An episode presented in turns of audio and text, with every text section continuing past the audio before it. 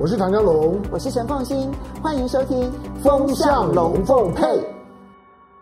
风向龙凤配，我是唐家龙，我是陈凤新，我来带风向，我来跟风向。里面的晕头转向。最近呢，全世界最关心的，那当然就是年底之前，到底世界这两强的领导人，习近平跟拜登，能不能够至少先从视讯会面一下吧？好，我们今天邀请到两位来宾呢，一起来谈一谈国际大事。第一位呢，是大家很熟悉的蔡正元蔡委员。欢迎，好，大家好。那第二位呢，也是大家非常喜爱而且熟悉的郭正亮郭委员。大家好，欢迎郭正亮。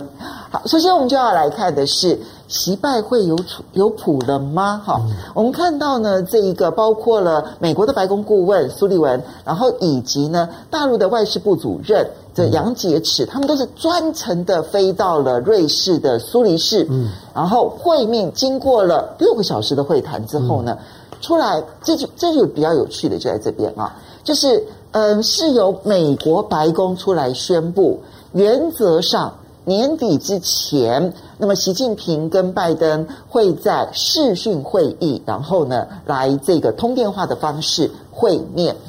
为什么？我们其实看到九月初的时候啊，拜登呢他打电话给习近平。当时就传出来说，拜登邀请习近平会面。那个时候呢，习近平呢不置可否。这一段期间可以感受得到，美国是急于要跟习近平有一场这个领袖会。为什么美国那么急切的要有这一场领袖会、高峰会？那这场高峰会，双方可能各自会要什么、谈什么？正元，嗯。基本上，从两个人的见面跟谈判，我们要从几个角度来分析。第一个，地点为什么挑瑞士？上一次不是在安克拉治两个人闹翻了吗？那表示说，这个场谈判双方面都认为不应该在美国本土，也不应该在中国本土，应该找一个大家认为公认的中立国来塑造一个气氛。那会谈选在瑞士呢？当然不会像戴琪所要谈的什么贸易问题嘛。一定是战略问题，所以才会特别挑在瑞士，因为瑞士长期以来都被认为处理国际安全或者是军事安全一个很适当的谈判的场所。第二个，这两个人的角色，那毫无这个疑问的，杨洁篪啊的位阶是中共政治局委员，所以位阶是够高的，相当程度来讲是等于是中国的这个内阁的重要大臣。嗯，那这个苏立文啊，更是美国总统的国家安全顾问，等于是季星级那种角色，所以两个人谈的啊一定是谈战略问题，所以只要锁定这个谈判的内容以及角色以及它的地点啊，我们大概可以推算出来说，因为美国想要围堵中国大陆，不断的呼朋引友啊，找了什么澳大利亚啦、英国啦，哈，甚至于德国啊等等。军舰呐都卡到了南海啊，跟太平洋来了。那这里面呢，关键的问题呢，当然就是台湾问题。两个人不可能不碰触台湾问题。换句话说，台湾问题某种程度来讲的话，一方面是美国用来要挟中国，要求中国在这个地方呢有所退让；二方面其实也是中国反手在打台湾牌，来给美国的压力。你派多航空母舰来的话，我就派更多的机舰去巡航。到最后呢，等于台湾附近的空域啊，就变成是解放军经常进出的空域。所以你要怎么去处理这个问题？两方面如何在台湾问题能够各让一步呢？那很明显的，光谈一次这个问题是无法解决的，因为这个问题是陈年旧账。绝对不是一天两天能够谈得出来的，这慢慢去解决。从你的角度来看，你觉得台湾问题可能会是，不管是苏立文跟杨洁篪，或者是未来有可能的习拜会当中最重要的议题了吗？呃，不一定是最重要的议题哈，因为他们要谈的议题，当前急迫性还很多。第一个，我所了解的是，美方啊已经不断的释放各种讯息，拜托北京不要。陆续的去卖美国的政府公债，因为美国举债预算越来越大，越来越大就不断的要印公债，要在市场上抛售。那我曾经是啊，在华尔街担任四大公债交易商的一个交易员，就是所罗门兄弟公司的交易员，所以我了解到，如果说我在卖公债的时候，代表美国政府卖公债，就同时有外国政府也在抛售公债的话，这简直实在是让我坐立难安嘛。所以他们第一步是要求中国不要继续抛售美国政府公债，当然，第二个呢，是不是会要求反手再买美国政府公债，也可能会纳在议题，因为这个问题是美国真的切身的当务之急。尤其是呢，美国的财政部长耶伦啊，他的联准会主席鲍威尔啊，都已经陆陆续续放出这些讯息，说这个问题一定要解决，要不然美国不是要马上要提庞大的预算吗？那个通通是赤字预算。对，所以对拜登政府这个当务之急，那这个是战略问题哦，买卖公债绝对不是贸易问题、经济问题哦。那回过来来讲的话，台湾问题呢，因为美国的不断的纠集军事上要来威胁、恫吓中国。大陆的解放军往外，特别是第一岛链扩张的空间。那现在中国反手打台湾牌，那两方面如何避免在台湾附近的空域？因为南海已经不是重点了嘛，南海基本上中国大陆摆着不不理你，你也拿他没办法的一个态度。所以台海是两军最可能产生冲突的地方，尤其是所谓的修昔底德陷阱，就是两个大国为了一个小的附属。国家呢产生冲突，引爆大战。那如果是解放军跟台军之间呢产生了军事冲突，你美国的立场如何处理？所以变成说，拜登一再的对外放话说，我们有台湾协议啊，我遵守一个中国啊。那我相信大陆理解我们的心情啊。可是细节是什么？当然是要苏立文去跟啊这个这个大陆的杨洁篪来谈出个结果来。否则的话，如果像阿富汗那个东西，政策一决定，底下的东西没有敲定好，弄成一个大灾难，那你台湾不可能不会重复发生这种问题吧？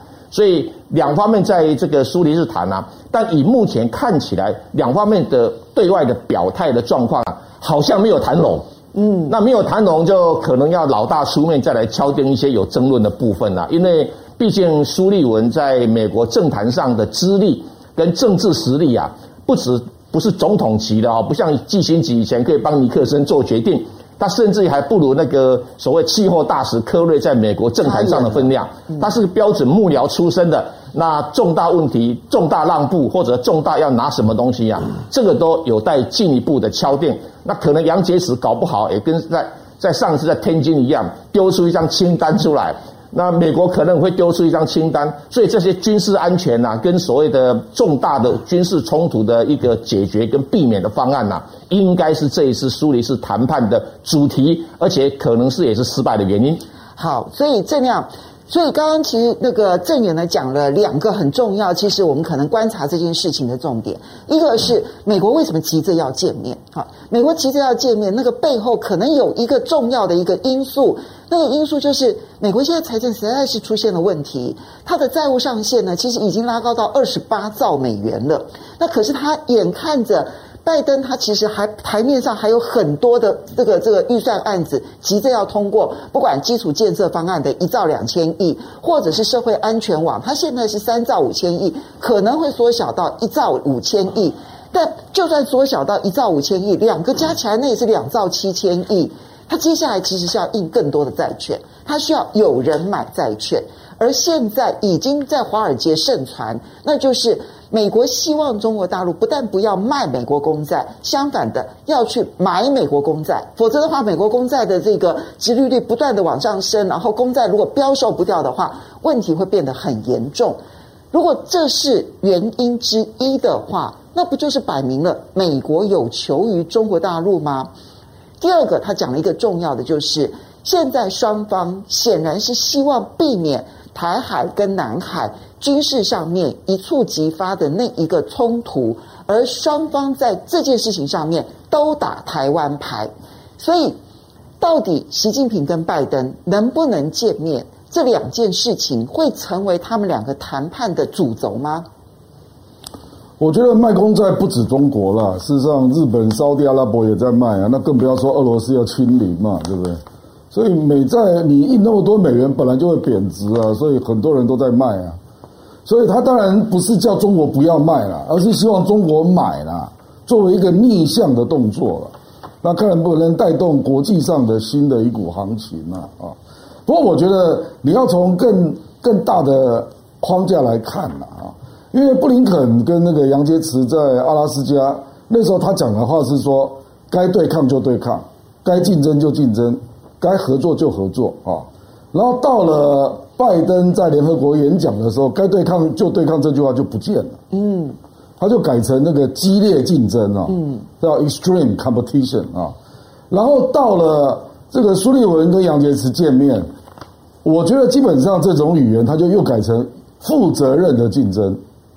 所以，所所以你可以看主要的用语啊，你可以看到论述的主要概念在改变啊，那就意味着美国发现说该对抗就对抗，或者是激烈的竞争，事实上是走不通的啦啊。所以你可以看到苏利文他讲到两点啊，这两点事实上以前美国也没有这么明确讲啊。他说我们应该在一些领域来进行合作。那就是开始要把合作领域这个门打开了啊。那另外一个就是说，我们不同的旗舰的产生了一些我们要管控风险嘛。所以他市场已经提出这两点了，所以没有错了。这个这个谈当然不会有迅速的结果了啊。不过我觉得不会有立即的结果，是因为中国的立场非常清楚嘛，就是你要对我两三条底线、两份清单做回应嘛。我觉得中国的立场早就已经讲完了了，那现在只是美国对这个三条底线、两份清单的回应，中国是不是接受，是这种问题了啊？那我苏利文当然没有这个权利嘛，因为他没有没有不够那么资深呐啊，所以我觉得他没有办法当下拍板，所以他必须要回去来看看那个拜登啊，或或会会做什么样的想法，而且我觉得美国。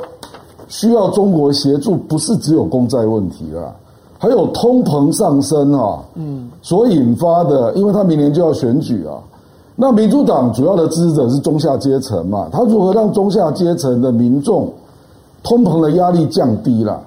那这个最快的方法就是美国单方降低中国的关税嘛，嗯，事实上你已经看到戴琪已经在放这个话了，他说有四百五十九项。美国企业可以来申请豁免，对，有这个实际上就是要降降税的意思嘛，啊，那可是他知道他不能只这样单方降税，因为这样一定会被共和党攻击，而且可能会导致他预算发生不可预测的结果，嗯，所以他就希望说，哎，我在处理美国企业豁免或者是降低中国进口关税的同时啊，那中国。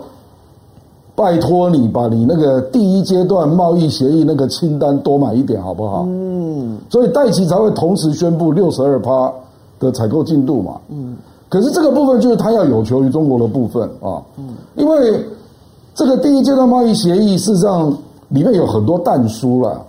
呃，那中国当然一定会拿那些但书来讲，说在我们签完协议之后，你还对我做了很多制裁啊。嗯，那我为什么要完成这个采购？嗯。所以这里又会联动到他所提的那两份清单，所以为什么现在看起来会无解，就在这里了。因为他如果不回应那两份清单，你怎么会有正当性要求中国把剩下的三十八趴买完呢？嗯，哦，你怎么会有这种？你怎么会有这种正当性呢？所以这些问题就会搅在一起了。可是目前确实是拜登有求于中国，因为明年要选举，那中国没有选举问题啊。然后美国的通膨确实。看起来是越来越难控制，而且是全世界可能是先进国家当中最严重的。对对，而且眼看着中国如果涨电价之后，出口产品也会跟着涨价。对，所以通膨还会再恶化啊。然后刚刚你你刚刚讲的说要通过大量的赤字预算，它的国债确实要有销路，因为美国通常它如果印货币啊。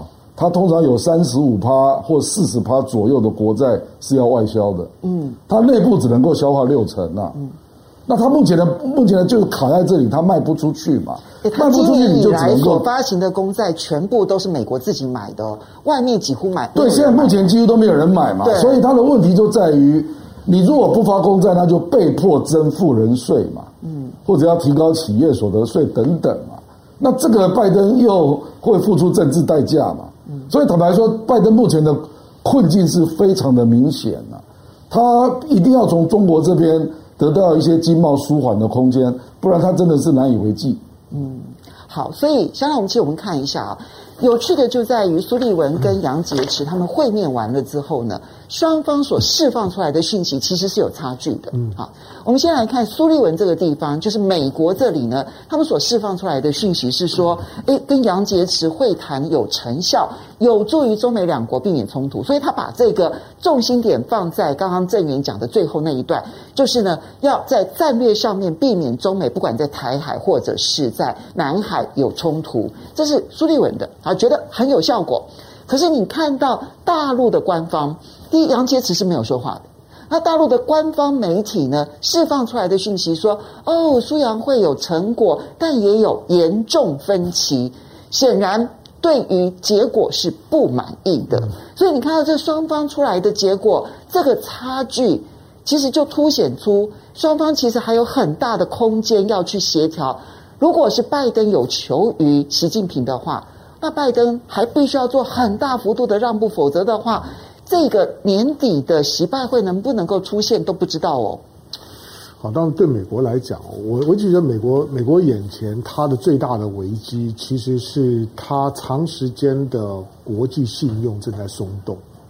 当你国际正在正在国际信用在松动的时候，大家就不会再像过去一样很放心的买美债，嗯，很放心的，包括中国把很多黄金存在美国，对，实体黄金都放美国啊，是。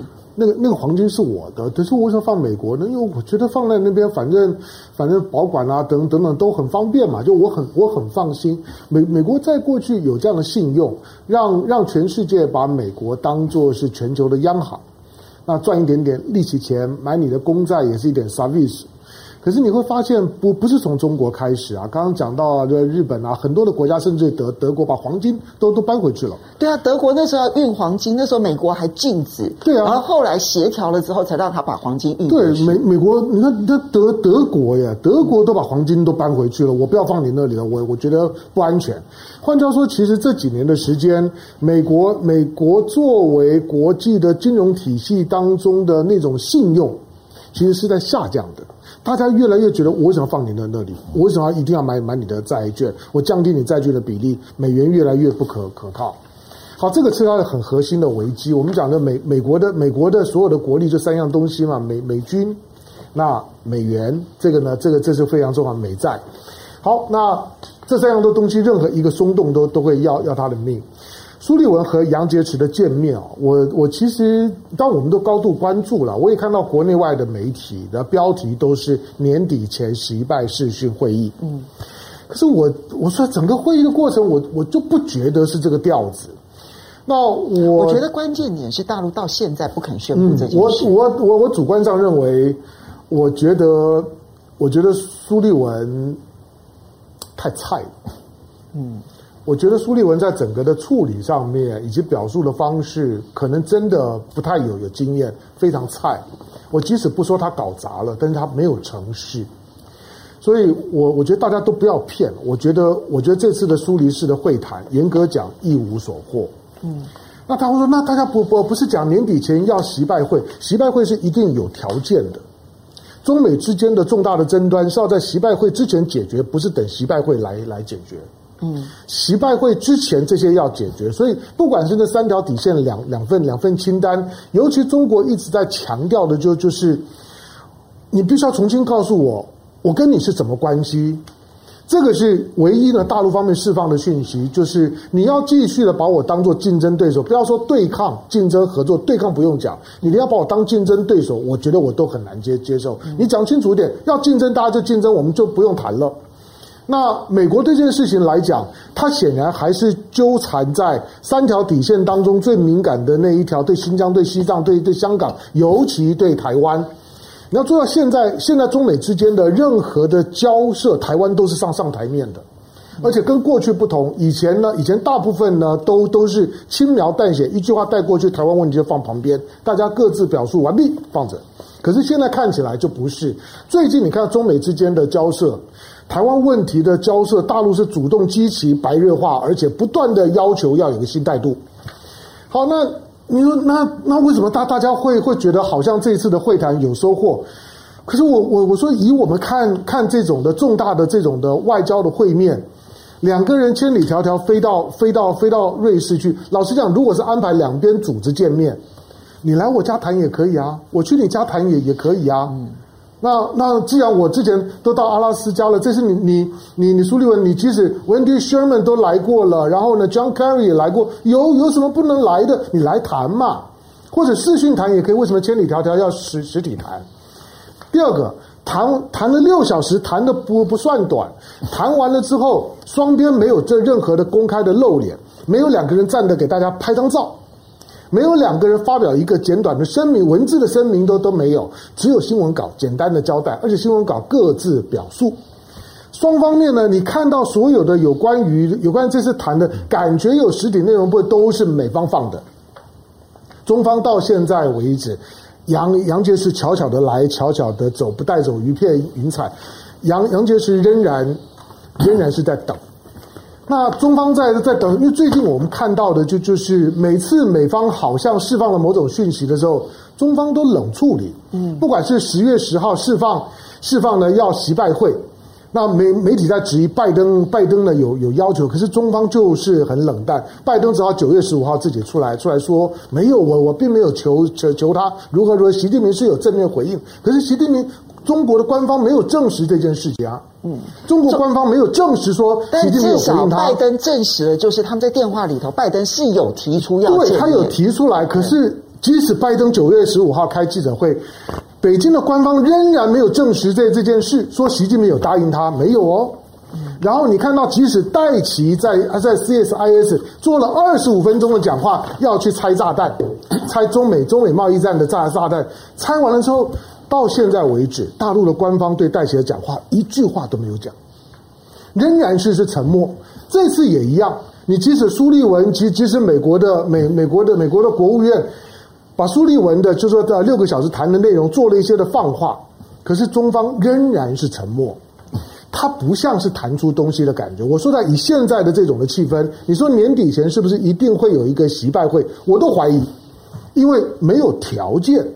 我看不出来你们有你们有搞定之间的核心的分歧跟矛盾，这个是如果是这个样子，对台湾来来讲，我我觉得大家就要小心了。我我我我认为北京现在就是在和美国在一定要推出一个有关台湾在我们之间到底是什么东西的新论述。好，在这边呢，其实我就要请很快的请教一下郑亮，你同意吗？刚刚香龙提到说。因为事实上，双方都有在打台湾牌，而且是用军事的方式来打台湾牌。其实你看到解放军不断的来到所谓的这一个这个防空识别区的这个西南海域这件事情，现在已经太明显了。它针对的其实是美国，而且是用台湾牌的方式来针对美国，告诉美国说，在军事上面我们也已经准备好了。那美国不断的联合，不管是英国啦、日本啦、加拿大啦，现在连纽纽西兰都要加入的这样子的一个在南海的这些军舰演演习，其实目标当然对准的也是中国，而且看起来其实也是在打台湾牌。所以，习近平跟杨洁篪现在对于所有美方要求见面或者是进一步交往这件事情，你口头上说把对抗拿掉。我不买单，你说激烈性竞争，我不买单；你说负责任竞争，我都说不可以的情况之下，他会用台湾牌来交换。刚刚我们所提到，拜登真的要去解决他国内的不管是通膨的问题，或者是债务的问题吗？这当然不可能啊！不过军事上你可以看到，五十六架次的这个绕台，这个之后，那隔天就变成运八反潜一架啊。嗯那这个当然也是对瑞士，是既然谈了嘛，就暂停一下这样了啊。那目前的问题就是在于，就是美国确实在政治军事上不断的在打台湾牌了啊。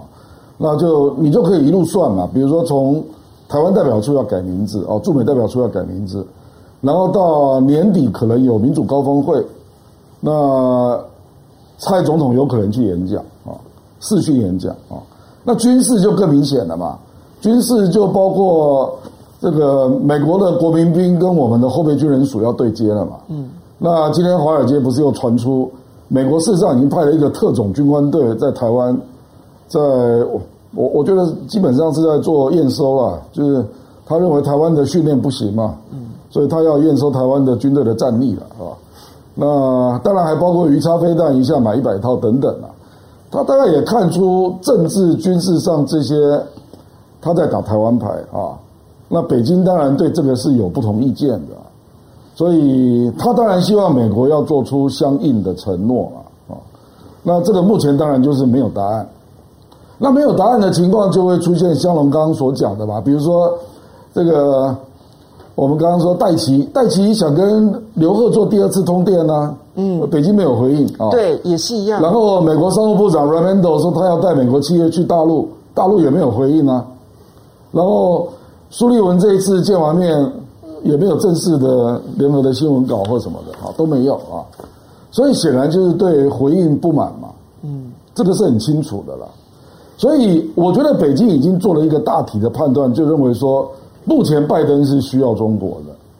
那如果拜登不在政治跟军事上做一定的回应啊，那基本上他不会跟美国做这样的妥协了。我觉得目前的态势应该是如此。那有一个很微妙的改变呢，我这边要请教一下郑源啊，因为北约的秘书长，我们现在跳到北约去啊，北约的秘书长啊。他特别接受了美国的网站媒体 Politico，那我们都知道说这家媒体其实呢，他在政治上面的权威度是非常非常高的哈。他刻意的接受这个网站的这个呃这个他的这个专访，然后呢，他要释放一个最重要的讯息是说，我们不会把中国当做敌人或者是对手。对于北约秘书长斯托尔滕贝克，他特别的到美国去接受专访，然后释放这个讯息，他背后的意涵是什么？北约各国的军事力量或者是武装部队，在欧洲当然可以有相当大的力量去跟俄罗斯产生对抗的动作，但是北约这些军队如果要调到远东来的话，那就一点哦都没有什么可以用武之地啊，所以北约的秘书长的立场来讲是远东的事情 他管不了，何况中国在欧洲也没有插手任何事情，在中国在欧洲也没有任何军事上的意图，所以对北约来讲就是双手摆一摆，比较清闲一点比较好。但是北，但是当初拜登一上任之后，他到欧洲其实就已经跟北约谈好了，就是要把中国大陆当成一个战略性的对手啊。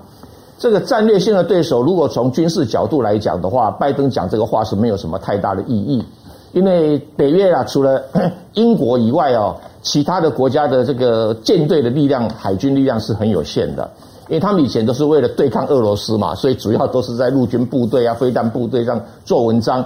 那你要北约的秘书长去规划说，我们如何到远东来打中国，那不是就跟日俄战争一样，要把波罗的海舰队老远的拉到远东来跟中国打，那是很吃力且不可能赢的事情。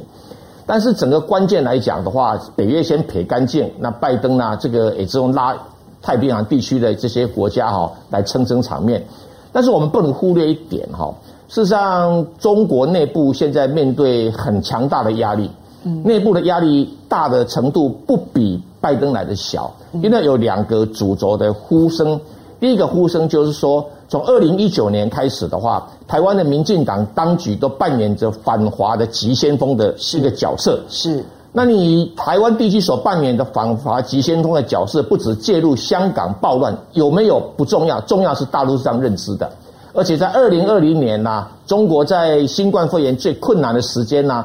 台湾是极尽对中国大陆某种意义的所谓的医疗制裁，嗯，所以对于中国大陆的民情产生很大的转变。现在中国大陆几乎没有合统派了，只剩下 中共中央政治局，其他都是武统派啊。所以在这种压力底下，哈，他一定要找到一个出口。这个出口就要美国在这方面呢有所让步，让他有办法在中国内部去安抚他的鹰派的日益增长的一个气势，否则的话。你今天北京的领导人呐、啊，要派个几几部飞机啊到西南空域，这个他已经是已经是极尽所能去压制内部的声音了。内部的基本上我所了解他们的声音说，你就直接跨过海峡海峡中线，把美军引进来。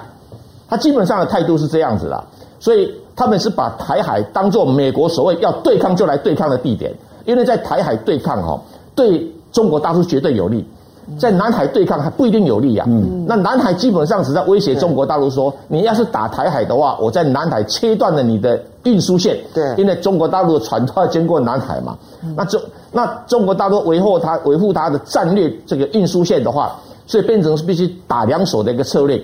打两手策略下的两场战争一打下来的话，同时打开这个战争，输赢在未定之天呐、啊。这是中国大陆的考量的重点，不是他们没有能力打台海，所以他们现在只是在西南空域，说难听点叫东沙岛啊。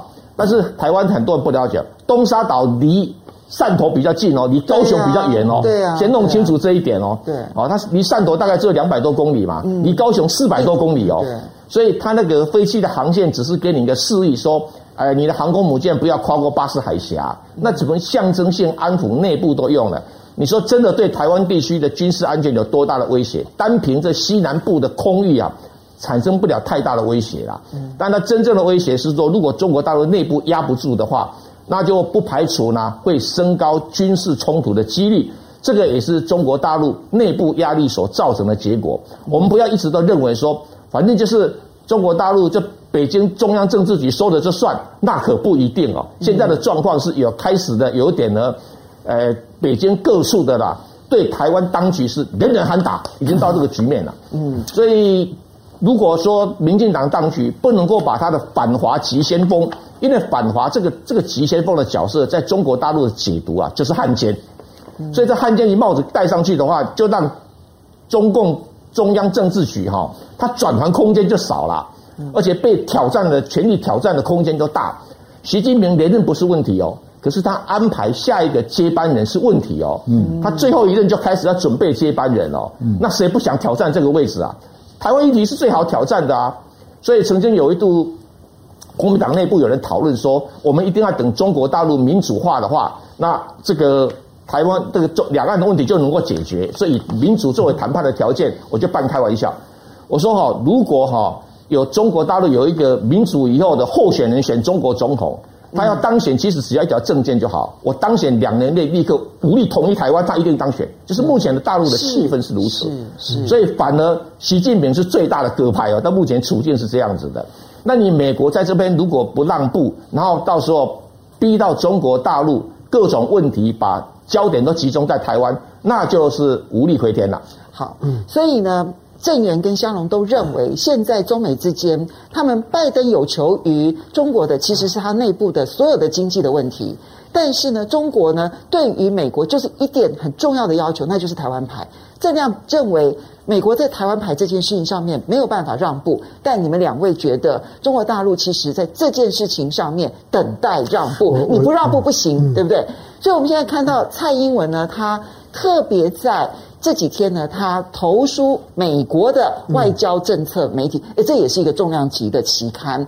然后呢，说台湾如果落入中国的手中，将会是一场灾难，是民主国家的灾难。他用这样子的方式来诉求。其实光是有这一篇的投书，也都可以感受到两岸之间的紧张情势到了一个什么样子的情况。而蔡英文确实担心，美国可能不见得会声援台湾。那、啊、当然，这最近的这形势对于对蔡英文政府来压力当然是很大的。蔡英文这个投书呢，我们待会儿呢可以再再解读一下，连那个称谓呢都大有问题。我们没时间再多解读。好，但是但是呢，我我觉得我我觉得我觉得现在中美之间有关于台湾问题啊，它不见得是说要求美国，因为五五统的时间点并没有到。这个这这个是我讲在前面的，就是没有五统讯号。可是呢，在外交的折冲上面来讲。最少在消极面上面，我认为有三件事情不能发发生，北京也不会让它发生。第一个就是呢，代表处改名，嗯。第二个呢，第二个就是呢，十二月九号的民主峰会，他绝对不会让蔡英文的讲话。换句话说，你要以一个主权国家的身份参与美国拜登所召集的民主峰会，跟各国元首一样，哪怕视讯，我认为北京都不可能接受，他一定会有这个讯号。第三个。在美国呢，美国的军方呢，在酝酿一种希望邀请，就是说台湾呢参加环太平洋军演，这绝对不不可能。这三件事有任何一件事情发生，中美之间就不用谈。所以我觉得，我觉得中方不见得是要要要美国积极的表现出好像呢，好像跟台湾疏远的讯号。可是呢，如果出现一些反向的，我刚刚讲的这几个讯号，美就以现在的现在的中国的态度来来讲，呃，它一定一定会持续的僵持下下去。那我比较担心的是，比如我们过去在念书的时候，我们过去在念书的时候。七零到八零年代的美国的很多的政治学者，他们在研究国国际冲突的时候，普遍的论述都都认为，中国共产党讲一套做一套，嘴巴讲得很硬，但是其实都大部分虚张声势，不可怕。嗯，可是我认为那个时代已经过了。我觉得，我觉得今天的中国共产党在对许多的跟他核心利益有关的一些的表达的时候，不要低估他的意志。我觉得他的意志空前强大，尤其现在整个的中国大陆内内部社会基本上是半开门的状态，他们对外在环境的理解超乎我们想想象，所以他们有自己理解的方式，那种的民意呢 push 到整个的北京的领导班子，他不可能在核心议题上面放软的，嗯，那三条底线没有一个人是可以放的。好，那蔡英文的这个这个表表达，他当然他投书的是 Foreign Affairs，嗯，那当然是一个老老牌的刊物了，以前我们都要都都要看。那个就是一个标准的像，像像国国际的讨哀兵，就就是就是觉得我快要被吃掉了，但是你们都不知道，如果失去我，你们会有多么痛苦。这是一个，那是一个非常大的灾难。对对，我觉得、欸、真的是一个哀求哎。对，我觉得呃，即使蔡英文不这样子讲，我我认我认为在台海地区有核心利益摄入的国家也也知道了。我在美国、日本啊、澳洲啊这些国家不会这么的积极的想要去参与台海事务。我们之前讲过，美国要去发动一个全球的反中联盟，不见得成功。你像欧欧盟态度就不一样。对。可是如果你要去，你要去建构一个全球的保台同盟，是是可以办得到的。就大家对保台这件事情比反中呢有共识。蔡英文在发出这个哀鸣，可是我我觉得根本的问题就是，即使中美关系这么糟。中美的各个层级的互动是恢恢复的，连军方都可以对话的。可是两岸，蔡英文都觉得台湾有可能被吃掉了。可是两岸之间，民进党执政没有办法进行任何的互动。陆委会、国国国台办、海基会、海协会。甚至连密使都派不出出去，连你军事这么紧张，人家米利都可以跟呢，跟跟李李作成呢通话。为为什么我们的国防部长、我们的军方有任何的查证制度吗？没有，我们都是用猜的。嗯，我们每每天都在猜这个飞机起来是要干嘛，这么多飞机出来是要干嘛，我们都要还要透过我们这些媒体人去分析，他应该是要干什么。你连查证制度都没有，那才是最可怕的。好，我们先来回应几位网友的这个留言。非常谢谢 A B Z 还有这个 Joy Lee 的抖内哦。那 A B Z 他特别预祝大家双十节快乐，双十节快乐，国庆快乐。啊，Bobby Fan 他说什么台湾 Agreement 不用太天真了。那么美国承认一中原则，那已经是几十年前的事情，有必要再说一次吗？哈，那我们再往下大看啊，就是踏海巡天说，管你美国怎么折腾，只要你不惹我，中国人做好自己的事就好了。那深度评论说呢，拜登的绿色新政还有大基础建设需要中国大陆的合作。一旦国会批准了拜登的计划，美国需要大量的太阳能板、建筑材料、电缆等等，而中国大陆是唯一大量体的供应方。其实这这也是戴琪他非要去处理那个贸易的制裁性的关税的原因，因为它包括了消费性的部分，其实牵涉到它的通膨，然后属于这些太阳能啊，或者是这一些属于绿色的这些电力的这些部分，其实美国国务院自己说啦，最大宗的来源其实都是中国大陆，七成八成都是。那你没有跟中国大陆合作的话，你的绿色的能源，就是你节你的这个排碳这件事情，你根本做不到。其实大家忽略一点啊。贸易战呢，从中中国的思考来讲，那个是事务性的问题，很好解决解决，大家用谈的就好了。所以贸易战是可以谈的，但是呢，贸易战以外的其他的那个三个底线。那两份清单当中的核心的问题，那个是需要政治处理的。现在的贸易战已经牵涉到你背后的战略原则了。好，来，香蛮子说他很惊讶，台湾媒体会第一次讲说中国大陆有犯台的能力。之前一直说无力攻台，现在是不是已经怕了？而蔡英文发文对外求援，这个其实也是一个讯号。然后 John Hugo 他说，其实现在呢，老公就是在跟美国耗，好这样。然后小青说，一个要面子，然后一个是面子。里子通通都要，我们现在就进入在军事上面啊，《华尔街日报》报道说呢，其实呢，美国他早就已经派了一个特种的部队，然后呢，来到台湾训练台湾的部队，至少已经一年的时间了。那《华尔街日报》的这个报道呢，我们看到美国五角大厦其实是有回应的。五角大厦说呢，他们确实在协助台湾防御来应对大陆的威胁。这里面去对照的是哦，你看到我们的国防部长邱国正说，这是他从军以来四十年来最严峻的时刻。其实三件这这三个新闻，然后其实两件事情，它是共同的一件事情，就是台海情势已经严峻到台湾、美国所有的军事人员都已经感受到非常的严重。正元，邱国正讲说，四十年来他从军最严峻的时刻是现在。其实他这个话哈，应该还有后续的篇章，就是说最严峻的时刻还没到来。因为以目前来讲啊，从一个军事角度来讲，谈不上最严峻，但是空前，但是还 没有绝后。是空前，但是不会绝后。我想邱国正心里应该有数。其实台湾的国家安全单位啊，基本上每一年都有做各种推演啊，做剧本啊，这个兵棋啊等等的。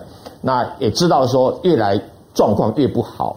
那美国泄露说，他有这个派个二十四个什么特种的海军啊，等等啊，海军陆战队啊，特种部队来协助台湾的训练，这基本上是军官团的训练啊，顺便验收一下台湾的战力，评估一下。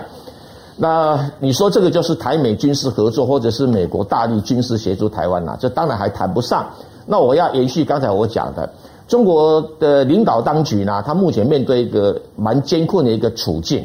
这个处境就是很多的大陆的这个有力量的人不断的在质问领导，他们领导当局。你说反华角色办的比较激烈是台湾呢，还是澳洲？一致的答案是台湾。嗯，那为什么你对澳洲啦都抡起大棒子，经济制裁啦、军事抵制啦，什么都来了？那为什么对台湾都没有动作，只是西南空域而已？那西南空域的这个飞机的。的运作状况，就让台湾觉得四十年来最严峻的时刻。那如果大陆采取的行动像对澳洲这样子来对付台湾的话，那台湾的处境呢，就应该是更艰难。但对美国呢，其实也很很为难，因为美国需要台湾做棋子，所以他不需要不断的去支撑的主张台独的民进党当局。可是他支持主张台独的民进党当局呢，又会落入反华的角色，使得中国大陆的军事压力升高，所以这中间产生一个螺旋的现象。除非美国要放弃支持民进党当局，那如果美国放弃支持民进党当局的话，他的手上就少了一个棋子来威胁中国大陆。可是中国大陆现在摆明了，我就打反手牌，你用台湾打打打打台湾牌啊，我就打台湾牌。因为其实从这个整个军事部署来讲的话，打台湾牌啊。对中国大陆是成本最低的，你在美国呢，要调一航空母舰来，你要花多少成本？你一年三百六十天，你能够弄几次啊？那中国大陆啊，那几条飞机算什么？就即使爬在了飞机到台湾岛一圈，也不要花不了什么成本。为什么？就在它的近海里面，这还不是远洋海军呢？那近海就可以打仗。那何况说，如果他要玩游戏的话，他把所有的火炮在同一个时间一律瞄准台湾的各个基地，吓唬你一下，你不是每天都要航航空警报吗？所以基本上它的成本是非常低的，这一点美国的军事分析员脑筋是很清楚的。所以中美的军队之间在台海空战，成本是占了一个很大的因素，而且中国大陆有具有成本的优势。所以中国大陆打台湾牌啊，它是因为政治考量上不打。他不是军事考量上不打，那政治考量上不打呢？因为中国大陆有一派的原先的规划的政策人员是说，我们对台湾的惠台措施会使台湾当局回心转意，会使台湾人软化。可是几十年过去了，他们发现这个政策是行不通的。这个态度呢，有点像美国是说，哎，我希望协助你中国加入 WTO 啊，那你经济改变你会市场化啦，你应该符合我的我的一个表现啊。那现在中国台中国的期待，台湾也是这种态度啊，他失望啦，跟美国对中国失望，这是战略局势是几乎是一模一样的拷贝。中国会觉得，我每一年跟你台湾赚了将近一两千亿的一千多亿的顺差哦，那你还对我这样子啊？啊，你还你还趁我困难的时候打我落水果，你的声量还比澳洲还来得毒，那卧榻之旁，岂容他人酣睡？这个态度在中国大陆的内部就产生激烈的争论。这个争论哦，其实已经持续很多一段时间。那因为中国大陆的媒体进行管制，这个激烈都是在一些重要的智库人员之间哦，私下产生激烈的一个争论。那他们现在呢鸽派几乎是一面倒啊，鸽派找不出个理由说台湾当局还有回心转意的空间。那对蔡英文来讲，他可能也有困难。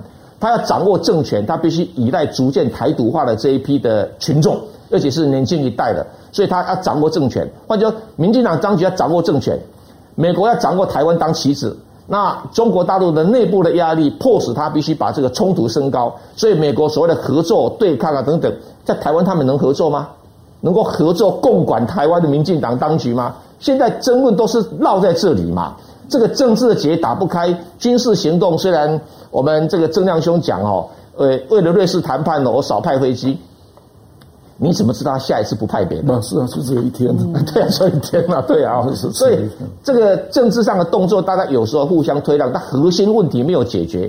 第一个，就像最早的啊，一个美国的学者，他几年前啊，这样他记得。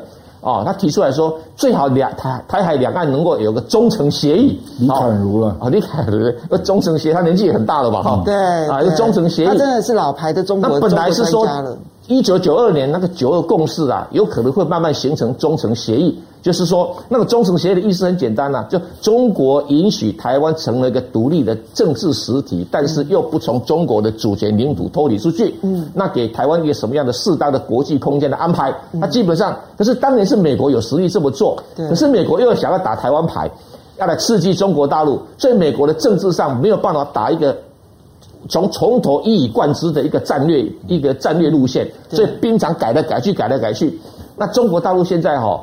也是在转型当中哦，它当然内部问题也很多哈，但是如果你在这个核心的问题挑战它，是直接的，不只是威胁中共领导人的地位，还基本上威胁中国共产党的执政地位啊，这个问题就大条了。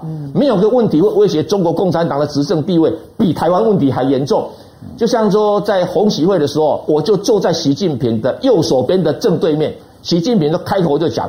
他说：“如果你台湾走向独立，我中国共产党不处理的话，我们共产党会被中国人民推翻的。”所以郑源，你是就那那时候洪秀柱跟习近平会面，所以那时候你是亲耳听到这一句话的。对，没错。嗯、所以其实这里你可以看出来说，他的压力不纯粹是在于我的意志要如何贯彻，而是现在大陆已经形成了一个全民意志这件事情要如何回应的问题了。那所以，这让我们这边来看一下，其实这个军事紧张哦，它其实跟政治上的紧张才是真正的有关联的。政治上现在并不急着想要去解决台湾问题，但军事上面看起来那个准备必须要一步一步的去做，因为政治的压力越来越大了。所以我们看到从卫星云图，南华早报的报道，从卫星云图来看的话呢，其实专门针对电子战的 Z 十六 D，其实已经进驻到了台湾当面的东部海岸，东呃东部基地了。那从这个消息里头，你也可以看得出来，至少他在军事准备上面是，其实虽然我没有打算现在采取军事行动，但他必须要随时准备好这件事情。这样，我所以邱国正他也讲了一句话嘛，他说二零二五年就是中中共会准备好全面攻台嘛。哎，你有想过我们的国防部长会对邱国正就公开讲出这句话？嗯、那。这句话比美国印太司令部 Davidson 讲的更要近啊，因为 Davidson 是说六年内嘛啊，那一般人预期是二零二六、二零二七。不过总之啊，就是在习近平的第三任任内，就是说习近平第三任可能要对台湾有做出一些里程碑的一些动作了啊。那这里面是这样啊，就是台湾的政治当然就会影响到中国的政治了哈。那中国大陆内部的政治。会让他不得不去评估他的军事的能力了啊，所以我觉得目前确实两岸的政治的紧张的程度啊，已经使得那个武统的政治的意图大增啊。实际上，我们国防部还出过一个叫做那个中国大陆曾经判断过他的武统的时机嘛啊，然后他不是有讲到几个条件吗？那实际上有两个条件已经被突破了，一个就是外力介入，嗯。那现在美军已经公公开承认他介入台湾了嘛？那第二个就是和平统一遥遥无期嘛。我觉得这两个条件，北京当然看在眼里嘛。就说美国跟台湾的合作，已经从政治上的呃逐渐的正式的一些，我们说有一些外交上的一些运作了哈，然后逐渐升升级到了军事上的合作嘛，这已经非常越来越明朗了嘛。然后接下来就是这个看起来两岸之间要做政治谈判，那在目前现有的政府下几乎是不可能的嘛啊，所以。最近就传出一个新闻呐，就是习近平要在十月九号发表辛亥演说啊。那我觉得这个东西就是蛮有意思的哈，因为十月十号蔡英文一定也会发表国庆演说啊。那双方在这里是不是在争夺中华民国的权势？没错啊，这里面就很有意思啊。为什么我会提到这个问题啊？因为小英她最近在外交事务。他发表那个文章，他的署名是台湾总统，是没有用中华民国总统。那你认为他十月十号要不要回应中华民国？而且民进党对中华民国的解释越来越倾向于自一九四九年之后的中华民国嘛？嗯，那这样两岸就已经没有连接点了嘛？两岸的连接点应该是中华民国四五到一九四九的对嘛？就是那一段到底台湾认为你现有的这个政府跟那一个中中华民国政府的关系是什么？如果这一段不存在哈，那两岸已经没有连接点了啦，啊，所以我的意思是说，在这里我不知道习近平他要演说什么，不过我可以想象啊，他既然要发表辛亥演说，大概就是要讲到孙中山，要讲到一九四九年之前的中华民国，然后要讲到那个时候的中华民国跟现在的中华人民共和国是什么关系嘛，那希望台湾有所回应嘛，那这个也会。呼应到，比如说他给那个朱立伦主席的那个贺电，嗯，他说希望两岸共谋国家统一嘛。我觉得这个大概是我坦白说了，我认为这个大概是中国大陆对台湾最后一次呼吁了，啊，就说你要不要回到中华民国的历史来找连接点？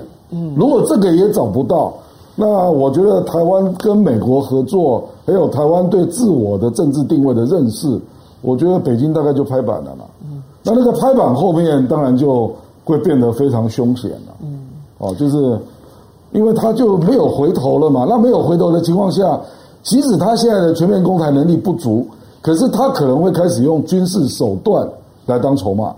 我讲的不是武统哦，我讲的是军事手段啊。比如说刚刚香龙讲的，比如东沙岛的事件，嗯，哦，他可能就开始用军事手段当筹码。那这样两岸就会变得更不可测了啊。那到时候，所以我我是觉得这个政治跟军事之间的互动，台湾这边真的是要好好深思了，不然你怎么会讲那样的话呢？比如说，这个蔡英文他在外交事务发表的文章，把台湾的沦陷讲得如此之危险，是。然后吴钊燮在澳大利亚接受专访，公开讲到我们要战争到最后一刻，嗯，那。请求你们的协助，哎，这都是去对外请求援助。对啊，他已经讲到 ask for your assistance，对，这样的话都讲出来了。那你的你的意思不是你就预期着战争已经已经兵临城下或者即将发生吗？嗯，那即将发生，谁能够解这个结呢？嗯，最终还是要回到政治嘛，不然怎么办呢？好，所以香龙，你看到不管是蔡英文的投书，或者是这个吴钊燮接受的专访，然后乃至于邱国正他在立法院的时候的表述，这三个人其实代表的都是台湾现在最理解两岸关系或者台湾的国际处境的三个人。那这三人其实说的话内容虽然不一样，但其实有一个共同点，那就是确实现在台湾的。军事危险程度已经是空前的高，现在已经不用呢，中国大陆派军机来，然后然后让我们觉得好像感觉到威胁了。你光是听这三个人讲的话，应该都已经觉得很可怕了吧？这三个人里面，我觉得蔡英文跟跟跟这个吴钊燮的讲话，我觉得比较不是这么重要。他就只是在向国际求爷爷告奶奶的，然后告诉撒娇，就就就是呢，我我要我要我要被修理了，呃，有人要杀我了，那你们要赶快来救我，大概就这样子。但是邱国正他终究是国防部长，他他他所体会的那种四十年来最严峻的时刻，他是怎么去感受的？那他除了除了这一百五十架战机，这一百五十架战机改改变了很多很多事情。我说这一百五十架战机之后啊，台湾的军方的思考可能都要改变，战战术操作的方式，空军啊，大概都有很多需要调整的地方。可是邱国正在讲的一点是很重要，就是这四十年来。两岸不是没有发生过这种的接近战争的那种危机感，可是，在台湾是没有感觉的。嗯，他说在外岛会有感觉，八二三炮战有感觉，那呃，即使是飞飞弹危机的时候有感觉，可他说在台湾本岛没有什么感觉。他说这次有，那这次有就是说，我觉得台湾的人心虽然没有民调去谈这件事情，可是我觉得台湾的人心开始浮动了，就是觉得。原来原来认为跟台湾的台湾向来都很冷淡，对于这些周围的军事活动很冷淡。可是这一百五十架，我觉得台湾的人心开始有浮动了，就开始觉得，哎，这是一件事情了，好像没有这么远了。好，那这种的这种的军军事互动呢，它会在台湾社会所产生的心理的波动跟压力，我觉得会越来越明显。那它的，但是根本的问题还是在于。那你蔡英文政府要那怎么办？就是蔡英文政府他他只有一个方，他只能够去向国际社会去求爷爷告奶奶，他就没有办法回过头去去进一步的去把两岸的僵局打开啊，因为他被意识形态困住了。如果如果你可以你可以倒过头来，哪怕是像是苏立文跟杨洁篪这样子见了面之后没有结果都好，你就没有办法，你连密使都派派派不出去，连郭正亮都没办法去。那怎么办呢？就是你没有任何人可以去在民进党和共产党之间扮演沟通桥梁的角色。好，先让我这边先打断一下，我请教一下郑亮，因为呢，在蔡英文的投诉里头，其实是有不断强调说我们会努力的寻求两岸沟通的。那我想问的是，现在蔡英文政府跟大陆之间到底有没有任何可能的沟通的可能性？我认为没有。嗯嗯，好吧。对，所以这就是一个根本的问问题了。就是说在，在在在过去，我觉得，我觉得民进党在蔡英文之前，为什么蔡英文很重要？因为在蔡英文之前的时候，即使陈水扁的时代，大陆对于台湾都没有这么绝面。嗯，就是他的都还有一些的沟通管，他也愿意对台湾多做一点统战，他愿意拭目鱼去契作，他愿意呢多试出一些实质的利多，看看能不能让台湾老百姓感受到他，观光客也照样这样走，金马奖照样参加。你要知道，这些现在通通都都都没有了。陈水扁的时候没有观光。那我我知道那个时候还没有，然后后来，那你说包括金马奖的这些参加，那个时候也也也都有啊。但是现在通通都没有。换句话说，从老百姓的角度来来讲，两岸的老百姓之间现在近乎无交流状态，所有的交流都是仇恨。都是情绪性的仇恨。你在两岸，尤其在大陆的平台上面，你已经看不到对台湾正面描述的字眼，或者我一篇都看不到。我每天在看文章，这跟我五年前、十年前的看大陆的这个论坛东西天差地别。我看在蔡英文上台之前的时候，大陆的论坛上面报纸或者说新闻报道在台湾的，即使不是百分之百，但是呢，百分之七八十。对台湾都还是正面描描描述的，现在没有，现在连百分之一你可能都看不到。这个是一个告诉你，就是你没有你没有一个解决问题的土壤。那蔡英文的这种的动作的呼吁，对了，他他也许会引起一些国际媒体的注意。可是我我最不理解的是那个 President of Taiwan，你在告诉我说这个是 Foreign Affairs 的编辑做的决决定，我不相信。你你你到底要骗谁呢？对。外交外交季刊，它是一个非常老牌的期刊，我它不可能这样子强奸。你说李登辉在一九九九年也到外交事务发表一篇文章，对，他就写中华民国总统，没没错啊，大家就用 Republic of China。对啊，那你当你这个当你这样一个名称出来的时候，我我觉得只是首首鼠两端啦。出来了之后，明明要凸显，尤其在国庆日之前，出现了一个 President of Taiwan 蔡英文。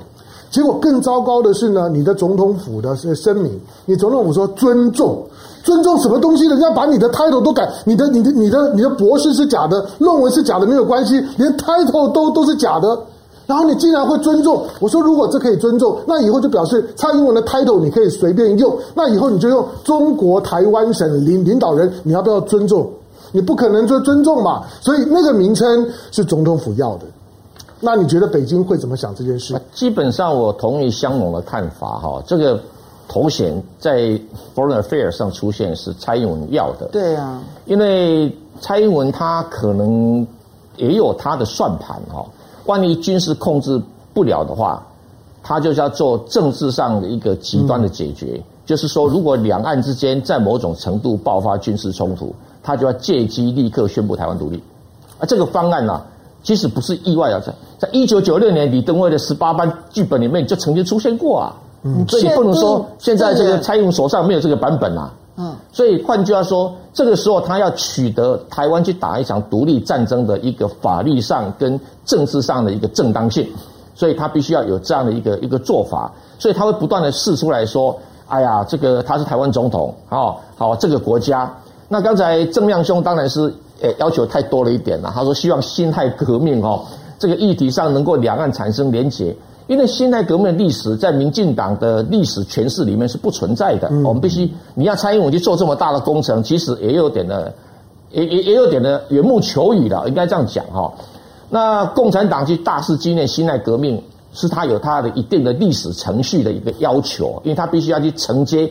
中华民国在大陆时期三十八年的时间里面的一个领土法律的正当性嘛，那当然从中国共产党以前的教育，没中国国民党以前的教育是说啊，辛亥革命是是中国国民党打的，我好像跟香农兄谈过这个问题，但历史上很平静的，就是说就组织来讲，个人那另外一回事情，就组织来讲，武昌起义是跟中国国民党是没有关系的，跟同盟会是没有关系的，那第一个。第二个，这辛亥革命呢，不只是武昌起义哦，还有杭州起义啊、云南起义啊，到处都有哦。那中国国民党的前身同盟有没有参加？有，有积极参加，扮演很大的角色。但是呢，我们别忘了一点哦，当时的中国共产党虽然还没有成立，他们很多的重要人物都有参加武昌起义，都有参加辛亥革命。最有名的一个人是武昌起义里面扮演要角，叫董必武。当然，国民党历史上不会谈这个人。董必武是什么角色？曾经担任过中华人民共和国的国家主席，他是名列榜上有参加武昌起义的中共创党人，啊，那更不用说在辛亥革命里面，他们也有很多早期的共产主义小组的人马，这共产党还没成立的共产主义这前身的人马参加的各地的武昌起义，那些不管这个东西，你习近平当然要去程序这个东西吧，程序它的历史渊源，这跟国民党的版本把共产党踢开辛亥革命是是两回事情。但是你从民进党的角度来讲，他跟我什么关系啊？他没有办法去接啊！你这个时候你要求他去对接，有点的困难。所以他现在用 President Taiwan 基本上是在走另外一条路，就是说，万一万一如果真的不行，我就要用宣布台湾独立来让这一场所谓的内战改变成是一个独立战争。那独立战争呢，在美国的独立战争史上是有一定的一个法律地位的。在世界各国都有这种情形，所以他在做这样的一个准备。那换句话说，这个螺旋是军事的问题需要靠政治解决，政治的无又无法解决，那军事的问题又是来自于政治问题，那这个问题就来大了。就像说，我常在很多场合不断的跟大家解释过，到今天为止，在国际法上，台湾岛仍然是中国的领土，主权领土。这一点一直都没有改变，不管我们台湾人怎么讲，怎么讲都没有改变。但是在政治上，我们不能否认，台湾到今天仍然是美国的势力范围。嗯，所以在政治上是跟跟法律上脱节了以后，这个变成说中国大陆能够让步到什么程度做政治解决，不知道；台湾能够让步到什么程度做政治解决，也不知道。何况什么？现在的民进党的党主席不是郭正亮啊，而是什么？是蔡英文啊。那郭正亮是耶鲁大学的博士啊，那他懂得这处理这个问题。那蔡英文是有没有拿到 LSE 的博士，我都很怀疑。所以他这个不是他擅长的问题。啊，即使他的研究方向也是所谓经贸问题。对。所以这些复杂的解没有办法去解决。那如果说有才有机会回到李凯如的中程协议，那未尝不是一个办法。何况中国大陆的军事目标很清楚，他不是要台湾岛的资源。他不是要台湾岛的什么任何的物资，不像很多战争是我抢夺物资用的，抢夺财产用的，都不是。他这个目的，他就铲除台湾执行台独政策的任何政权。他基本上目的很单纯，比美国打伊拉克的的这个军事目标更加的单纯。所以他因为目标很单纯，他执行起来困难度就相对降低了。好，这个我只简单回忆十秒了。嗯，郑元兄讲的是向下螺旋恶化为哦，对啊，两岸战争派。对，那我在讲的当然是向上螺旋，能够让中华民国跟中华人民共和国来对话嘛。那我当然知道很难呐、啊。因为民进党确实就是不承认一九四九年之前的中华民国。好，所以这样，我这边就最后很快的请教你，因为其实我们时间已经超过了。嗯，那那那为什么蔡英文要在外交期刊里头，他的投书要署名自己是台湾总统呢？因为我刚刚讲的那条路他做不到。嗯，好吧，所以他有可能要走正量呃正源的那一条路。那个就是非常极端的了。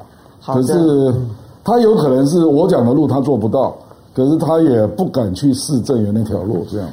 好的，提供给大家做参考了。因为时间的关系，那非常谢谢大家的收看。我们千万不要忘记了，在下个礼拜，那么同一时间，在风向龙凤配雅虎跟大家一起来见面了。下个礼拜见，拜拜，拜拜，雅虎。